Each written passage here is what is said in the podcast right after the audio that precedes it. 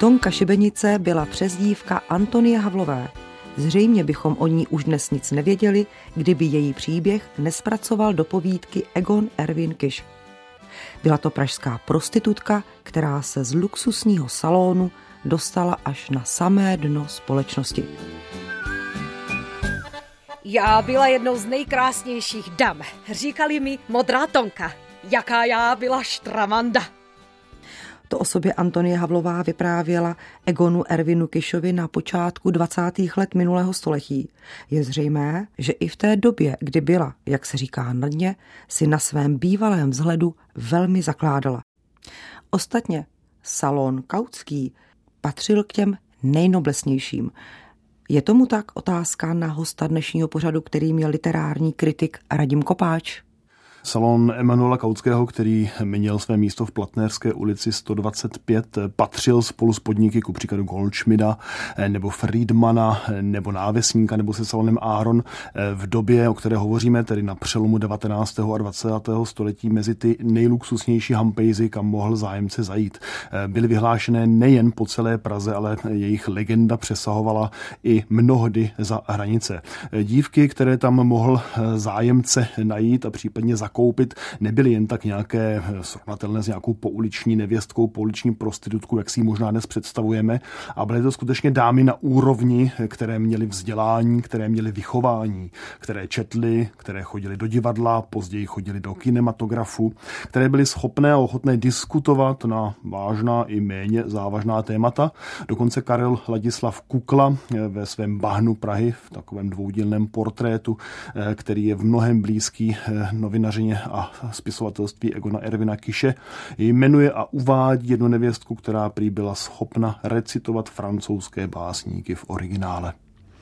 Když se podíváme na historii prostituce, máme ji tady od nepaměti. Prostitutky vždy se dělily na trojí, na bordelní, tam tedy spadala počátku své kariéry Antonie Havlová, na pouliční a na prostitutky, které pracovaly v restauračních a pohostinských zařízeních. Ten vztah k prostitutkám ze strany společnosti se dá vlastně v dějinách popsat jako trojí. Nejprve to byla snaha úplně je potírat, vyloučit ze společnosti, poté přišla jistá tolerance za jistých pravidel, takzvaná reglementace a nakonec v roce 1922, teď tedy mluvím čistě o českém kontextu, eh, došlo k přijetí v červenci 1922 takzvaného aboličního zákona, který nevěstince de jure zrušil, nikoli de facto prostitutky samozřejmě s vyhlášením a přijetím tohoto zákona nezmizely. Zpátky k Egonu Ervinu Kišovi. Patří k velkým postavám, velkým jménům naší žurnalistiky – Václav Fiala ve své knize Vídeň literární toulky Dunajskou metropolí o něm píše. Pražský rodák, německý spisovatel, zuřivý reportér Egon Erwinkisch se narodil v roce 1885 v domě u dvou zlatých medvědů v Melantrichově ulici jako druhé dítě obchodníka se suknem Hermana Kiše a matky Ernestiny. Nejprve navštěvoval klášterní školu a německou reálku v Mikulanské ulici, a poté studoval stavební inženýrství na technice a dva semestry germanistiky. Poté studoval žurnalistiku na soukromé škole v Berlíně. K původnímu křesnímu jménu Egon přibylo druhé Erwin už na střední škole, kdy poslal své verše do jednoho týdeníku a z obav před přísnými školními předpisy je podepsal pouze E. Kiš. Redaktor chtěl doplnit celé křesní jméno a napsal Erwin. Kiš už nadále užíval obě jména. Své první texty publikoval kolem roku 1906 a ještě před eh, první světovou válkou, kdy narukoval a sloužil v rakousko-uherské armádě právě z prostředí, kde se pohybovala Tonka Šibenice, čili z prostředí takové té společenské periferie, z prostředí zapadlých lokálů, z prostředí noční Prahy, z prostředí nevěstek a nevěstinců. Zajímavá je ta jeho válečná anabáze.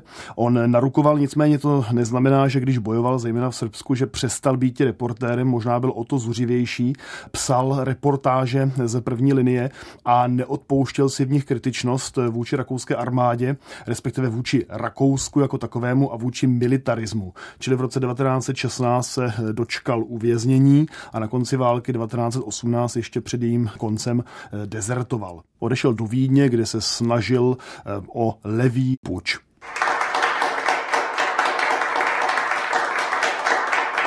Jako další předstoupí před nebeský soud Antonie Havlová.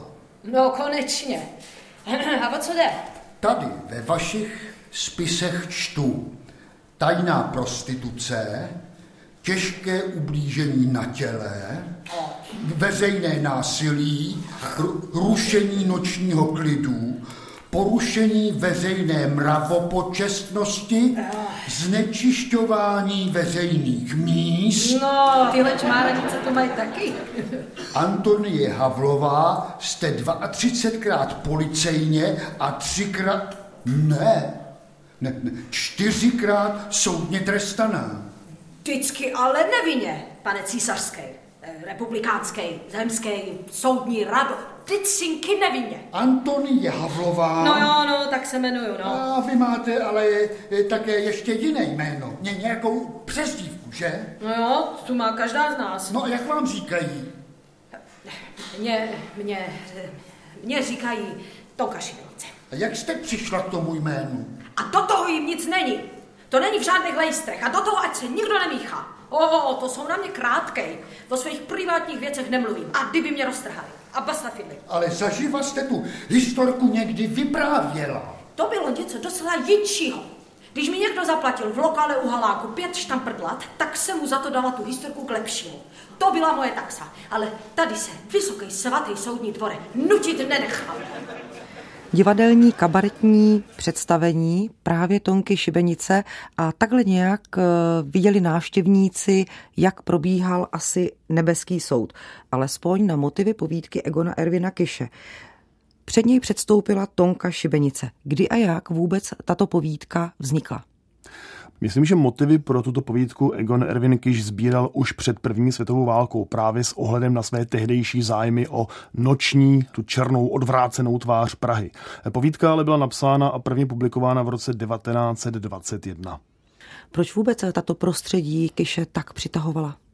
Myslím si, že to bylo tím, že on byl do jisté míry outsider. Jednak byl výrazně nalevo, byl komunista a jednak byl samozřejmě žid, což ve 30.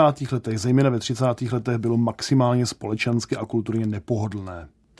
Byl osobnostně tak nastaven, že se s tím smířil, a nebo ho provázela ta permanentní revolta? Já si myslím, že přezdívka, která dodnes bývá s Kišem spojována a sice zuřivý reportér, eh, hovoří za vše.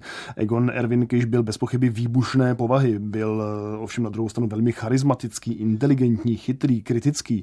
A za svými názory si bez pochyby stál, což měl na rubu to, že byl světoběžníkem, byl nucen neustále přesouvat svoji existenci, pobýval v Rusku, pobýval v Austrálii, pobýval v Číně, žil v Praze, žil v Berlíně, ve Vídni, v podstatě střídal neustále místa svého pobytu, neboť neustále musel před něčím utíkat. Bylo mu vlastní eh, porozumění právě pro ty úplně zapomenuté lidské opovržení hodné osudy? Já si myslím, že samozřejmě to jeho komunistické přesvědčení eh, jistě v sobě zahrnovalo i toto hluboké sociální cítění, nebo respektive soucítění s těmi uraženými a poníženými. Ale obecně vzato eh, historie se o prostitutku začíná zajímat a začíná ji vyzdvihovat už někdy od do romantismu. Představovat funkci či roli pasáka ve světě prostituce domnívám se netřeba. Dnes bychom řekli, současným jazykem byl to takový manažer. Otázkou zůstává, jak takový člověk ale dané dívky k prostituci získal. O to se také Egon Erwin Kiš zajímal a zobrazil takovou postavu ve svém románu Pasák. E, na to mám různé praktiky. Zajdu k tancovačce do Holešovic, do dělnické besedy nebo do jiného podniku, kde bývají fabričky, služebné, děvčata z obchodů, vyberu si nějakou krasotinku a nevynechám s ní jedno kolo. Jsem pane tanečník, v kavárně Olympia jsem vyhrál cenu za šlapák. Když si se mnou zatancuje nějaké děvče, pak utře hubu dosavadní milenec a všichni dosavadní nápadníci. No a potom jdeme ke mně. Tam začne s tím, že má z domova volno jen do deseti večer, nejpozději do půlnoci, jinak, že jí paní, co u ní slouží, nebo rodiče neotevřou, nebo ji dokonce vyhodí. A právě na mě je, abych ji v uvedenou hodinu nenechal odejít. Postrčím hodin naspět a když se ptá, kolik je hodin, řeknu jí míň, Žadoním, aby ještě neodcházela, nenechám jí obléci se a tak to všelijak natahuju, až sama vidí, že už nemá smysl jít domů. Jestliže jsou to holky, které musí ráno do továrny nebo do obchodu, tak je prostě nevzbudím. Když pak začnu naříkat, co s nimi teď bude, tak jim nadhodím, že bych věděl o jednom svém příteli, který je nenechá na holičkách a jistě jim místo sežene. A že jim Money Bush sežene místo, na to mohou vzít jet.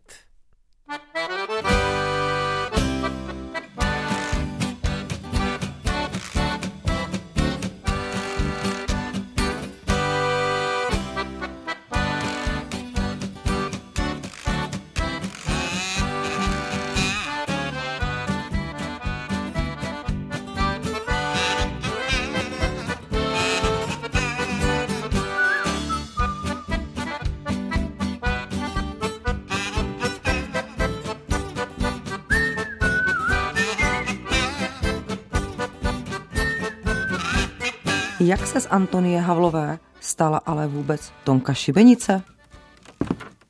Tak, tady přebejvám, pane redaktor, jen pojďte dál. Děkuju, Toničko. Něco jsem vám přinesl, ať nejste škodná, když se mnou trávíte čas. Na kořálku, to jste ani nemusel. Já jsem ráda, že jste přišel. Ať bytná ostatní dámy vidějí, že vám ještě kunčovta. No, ale mně jde o něco jiného. A vždyť já vím. Nemyslete si, že když jste do mě onehda v kavárně Melantrich nalil tři štamprla, takže jsem všechno zapomněla. Stejně nevím, k čemu vám to bude dobrý. Sbírám prostě historky z Prahy, jsem reportér. Tady se můžete ptát na co chcete. Před těma škodolíbejma opicema v lokále bych vám nic neřekl. Však vy víte, co mě zajímá. Proč vám říkají Tonka Šibenice? A oh, to je moc smutná historie. Začalo to tehdy, když jsem byla zaměstnána v salonu u Kautského v Platnéřské ulici. Mm, na rohu Žatecký, víte. Vy ten lokál znáte? Snad jste k nám taky nechodil. Já znám v Praze každý kout, Toničko. Tam chodili jenom páni z lepší společnosti a já byla jednou z nejkrásnějších dam. Říkali mi modrá tonka. tak na zdraví. Na zdraví. Podle očí, co? Jo, jo. Jaká já byla štramanda. Když jsem přišla dolů do salonu, už na mne vždycky páni čekali. A ve čtyři ráno, než se zavřelo, se postavili před mým pokojem do fronty. Až do toho osudného večera. A pamatujete si ještě, kdy to bylo? Vím to přesně na rogaden. 12. srpna 1881. Do podniku přišel inspektor od policie, nějaký lederer a bachař od trestního a šuškali si něco se starou, s tou, s tou starou sviní kauckou. To absolutně nepřipadá v úvahu. Moje dámy, to je prima sorta, víte, zkuste to jinde. Madam, celý večer běhám od jednoho pufu ke druhému a už nikam nejdu.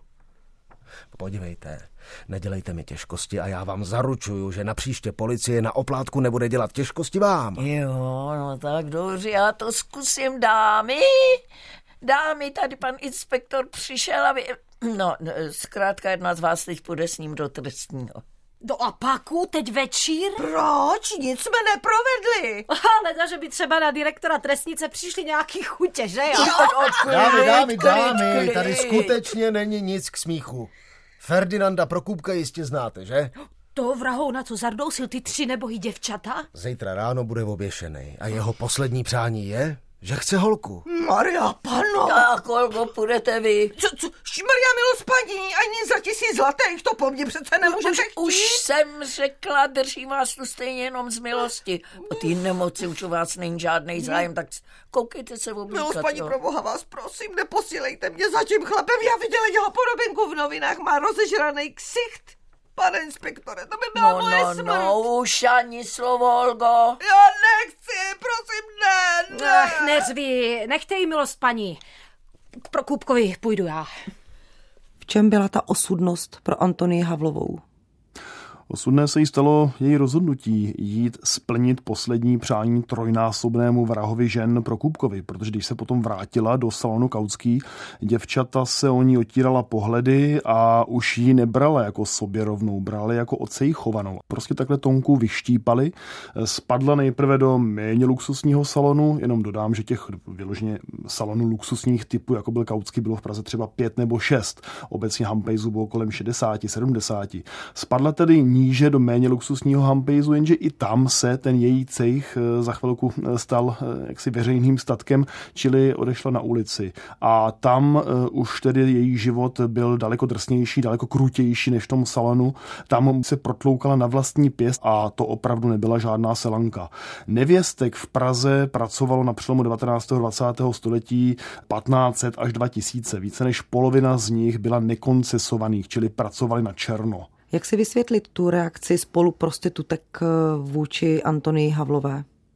Já si myslím, že důvod byl ten, že Ferdinand Prokupek zabil tři mladá děvčata a prostitutky, které pracovaly v salonech, byly mezi 18 a 25 lety. Čili v podstatě zabil tři z nich, byl to něco jako takový český Jack rozparovač. Tedy ona mu vyšla vstříc a stala se mu blízkou a myslím si, že oni se jí začali bát, podobně jako měli strach z Prokupka.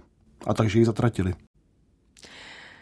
Kabaretní divadelní představení na nebevzetí Tonky Šibenice, první část už jsme slyšeli, mělo svou premiéru v roce 1921 v Praze na takzvané revoluční scéně. Tak a máme sukces. Vážená společnosti, připím na úspěšnou premiéru. Pane Longene, já připím i na další reprízy. Divadle člověk nikdy neví.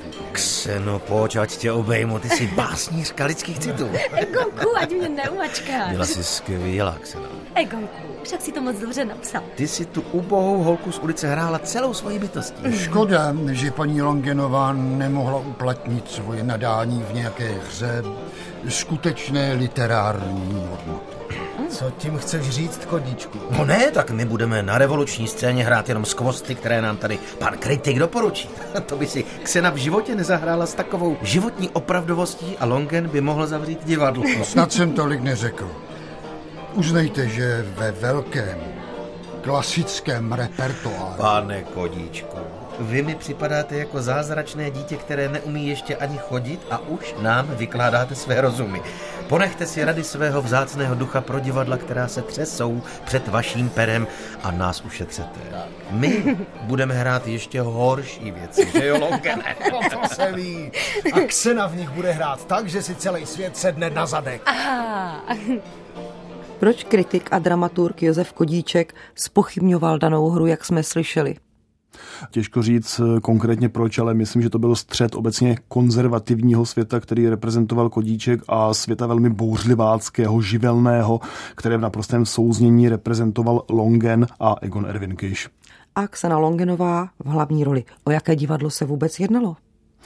Revoluční scéna bylo divadlo, které fungovalo velmi krátce, ostatně jako celá řada podobných podniků za první republiky. Bylo to divadlo opět levé, navázané na ty myšlenky komunismu, které konvenovaly jak Longenovi, tak Egonu Ervinu Kišovi. Na svém repertoáru měli Tonku Šibenici vlastně po celé ty dva roky existence a Ksena Longenová v té roli opravdu excelovala celoživotně, se jí tato role opravdu stala osudovou, byla to její největší role, která ji v kariéře potkala. Proč je to téma stále přitažlivým? Eh, myslím si, že ta přitažlivost je dána tím, že prostitutka, jak už jsem naznačil, od romantismu eh, vlastně fungovala eh, jako takový ten osamělý bojovník proti společnosti. Stala se v podstatě takovým symbolem té revolty toho zoufalého člověka, který byl vytěsněn až na samý okraj společnosti a náhle si někdo všiml, začal vůči ní projevovat soucit a začal se snažit ji vlastně jako resocializovat, obhájit ji, zachránit ji před tím pádem prostituce, prostitutky, nevěstince byly a pravděpodobně i jsou stále ještě inspirací i pro jiná umělecká zpracování? Eh, určitě pokud zůstaneme u literatury, eh, jak naznačeno, tak ty první impulzy dal romantismus, další zájem o postavu prostitutky, případně nevěstinců, nebo obecně o fenomén prostituce zpracoval naturalismus, dekadence, eh, symbolismus. V desátých, dvacátých letech přes tu velikou vlnu anarchistické bohemské literatury, potom i s nástupem poetismu, surrealismu. Samozřejmě po válce, po roce 48 prostitutka byla pojímána jako příživnice, čili do literatury měla vstup zakázaný. Ale i po roce 1989 se objevují díla z těch nejaktuálnějších, bych jmenoval třeba s román Lord Mort Miloše Urbana nebo Mlín na mumie Petra Stančíka, které jsou zasazeny do konce nebo do poslední třetiny 19. století a tematizují prostitutky a dokonce zmiňují konkrétní nevěstince, o kterých tu byla dnes řeč. Jak se potom v období, dejme tomu po roce 48, dívala veřejnost na to, že i například Božena Němcová, Jan Neruda, ale třeba také Vítězslav Nezval měli díla, ve kterých právě byly hlavní postavy prostitutky? Eh, ta díla samozřejmě nesměla oficiálně vycházet. Bylo to jistě o nich nějaké obecné ponětí, ale ta díla, jako v případě nezvala sexuální nokturno, eh, byla ku příkladu z nezvolových sebraných spisů, které vycházely od konce 40. Hm, především v 50. letech, byla samozřejmě vyškrtnuta. A i erotické texty, které ku příkladu napsali František Halas eh, nebo Jiří Kolář, se do jejich sebraných spisů vůbec nedostaly. Když jste zmiňoval komunistické přesvědčení ukotvení Egona Ervina Kiše, také revoluční scéna, byli to jenom tito umělci, kteří se zajímali třeba o člověka úplně na okraji, jako byla prostitutka? tak samozřejmě nemůžeme ten zájem redukovat jenom na pojem komunismu. Šlo obecně o levou avantgardu, která s myšlenkami komunismu hluboce souznila. Pokročme dál. Tonka Šibenice se také stala filmem. Máte zřejmě na mysli film, který režíroval Karel Anton v roce 1930. Ten film má zajímavou historii, zajímavý osud. Vznikla nejen verze česká, ale i verze francouzská a německá. Přičemž z té verze české se dochovalo jen několik minut, verze německá je zoufale ztracena a teprve nedávno byla rekonstruována a vlastně zpřístupněna eh, verze francouzská. Tonka Šibenice na plátně byla prvním zvukovým nebo respektive dodatečně ozvučeným filmem a hlavní roli si zde zahrála krásná i ta rina.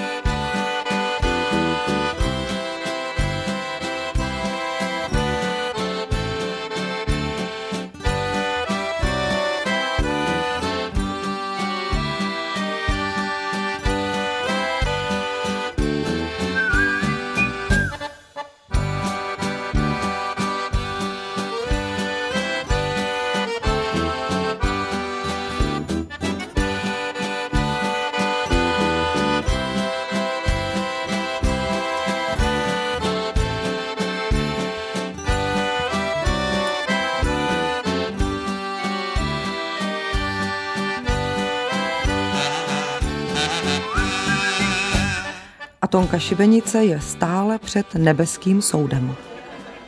Antonie Havlová, povězte ještě soudu, proč jste nakonec skončila na ulici. Tehdy, co jsem posloužila tomu vrahovi Prokupkovi, začaly se holky u Kautských o mě otírat. To bylo furt, Tonka Šibenice, Tonka Šibenice, hostům to taky vypravovali. To je přeci nekalá konkurence. Moji frajeři se na mě ani nepodívali. Za takových okolností je těžký pracovat, to musí uznat. Od Kautského jsem utekla a vzali mě u modrý nudle. To nebudou znát, to je docela malý puf naproti ústavu slepých. Na Klárově, ale tam já to znám. Co pak honí? Ale Kautský a modrá nudle, to bylo jako nebe a dudy, vysoké soudní dvore. Na tom rozdílu by mohli hrát na varhany, ale byla jsem tam jen tři noce. Třetí noc přišel host, který mě znal a ten křen to všecko vykecal. Dámy měly na mě tak jako tak spadíno, že jsem byla nová a měla nejkrásnější tělo. Už to bylo tady. Už to bylo tady. Tonka šibenice. Tak jsem zase od modrý nudle odešla a šla jsem radši na ulici. 30 let jsem tak chodila. Nevědět, co je to odpočinek, ale pámbu zaplať každý večer jsem sehnala aspoň jednoho frajera. Antonie Havlová, chcete mi zodpovědět ještě jednu otázku? Ale proč ne? Třeba deset.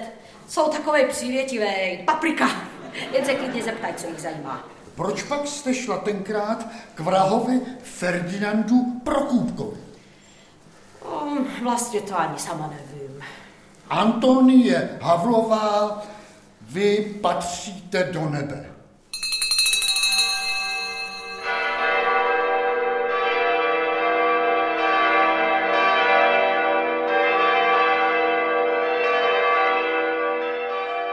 Je, tak já jsem v nebi. Tak tady je to tak krásný. Jako tenkrát u Kautských.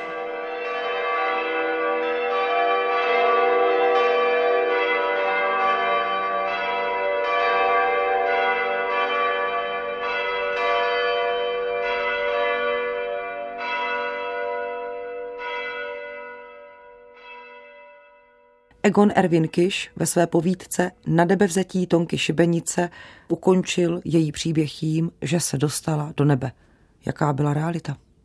Já si myslím, že realita byla daleko prozaičtější. Sice Tonka, jak už jsme zde slyšeli, skončila na ulici a padala čím dál tím níže a nakonec skončila jako vlastně ten nejubožejší člověk, eh, který byl pak pohřben někde v hromadném eh, hrobě. Čili ten její prozaický osud byl daleko tragičtější než to na nebevzetí, které líčil Egon Erwin Kiš. Ale já si myslím, že mm, Egona Ervina Kiše na eh, osudu Tonky Šibenice zaujalo právě to její, řekněme, sociální soucitné gesto, protože ona byla v tom salonu Kautského jediná mezi těmi děvčaty, která s tím vrahem, trojnásobným vrahem dívek Ferdinandem Prokupkem šla a splnila mu to jeho přání. Ona mu vlastně jako de facto mu odpustila. To nebyl jenom výkon jejího řemesla, výkon její práce. Ona podle mě opravdu projevila ten křesťanský soucit, kterým se na ta nebesa mohla pak byť literárně dostat. Bylo jistou ironií, že pro ní to nebe byl právě ten pražský luxusní bordel Salon Kautský? Já si myslím, že to úplně ironie být nemusela, protože salon Kautský patřil, jak už opakovaně řečeno, mezi eh, ty nejluxusnější pražské hampejzy, kde opravdu děvčata žila v jedné velké rodině, eh, bylo o ně dobře pečováno, měla se tam prostě velmi dobře, měla tam jistoty. Patří postava prostitutky Antonie Havlové, tedy Tonky Šibenice, mezi osudové ženy? Já si myslím, že samozřejmě patří, neboť eh, jednak byla tu třeba osudová role Kseny Longenové, byla to její nejdůležitější role. E, jistá osudovost nebo jistý zajímavý osud mělo i to filmové zpracování režiséra Karla Antona. Osudové samozřejmě bylo pro vraha Prokůpka, že mu nějaká eh, dívka, notabene ještě mladá a krásná dívka, jeho poslední přání splnila. A osudovým se samozřejmě stalo to rozhodnutí i Tonce samotné tím, že si vlastně zapříčinila svůj pád. A co Erwin Kiš? Dnes určitě hm, z té bohaté škály textů, které Egon Erwin Kiš za sebou zanechal, je Tonka Šibenice tím, který si čtenář nebo případně zájemce o Egona Ervina Kiše s ním spojí jako první. Takže ano, i pro Egona Ervina Kiše se do jisté míry Tonka Šibenice stala osudem.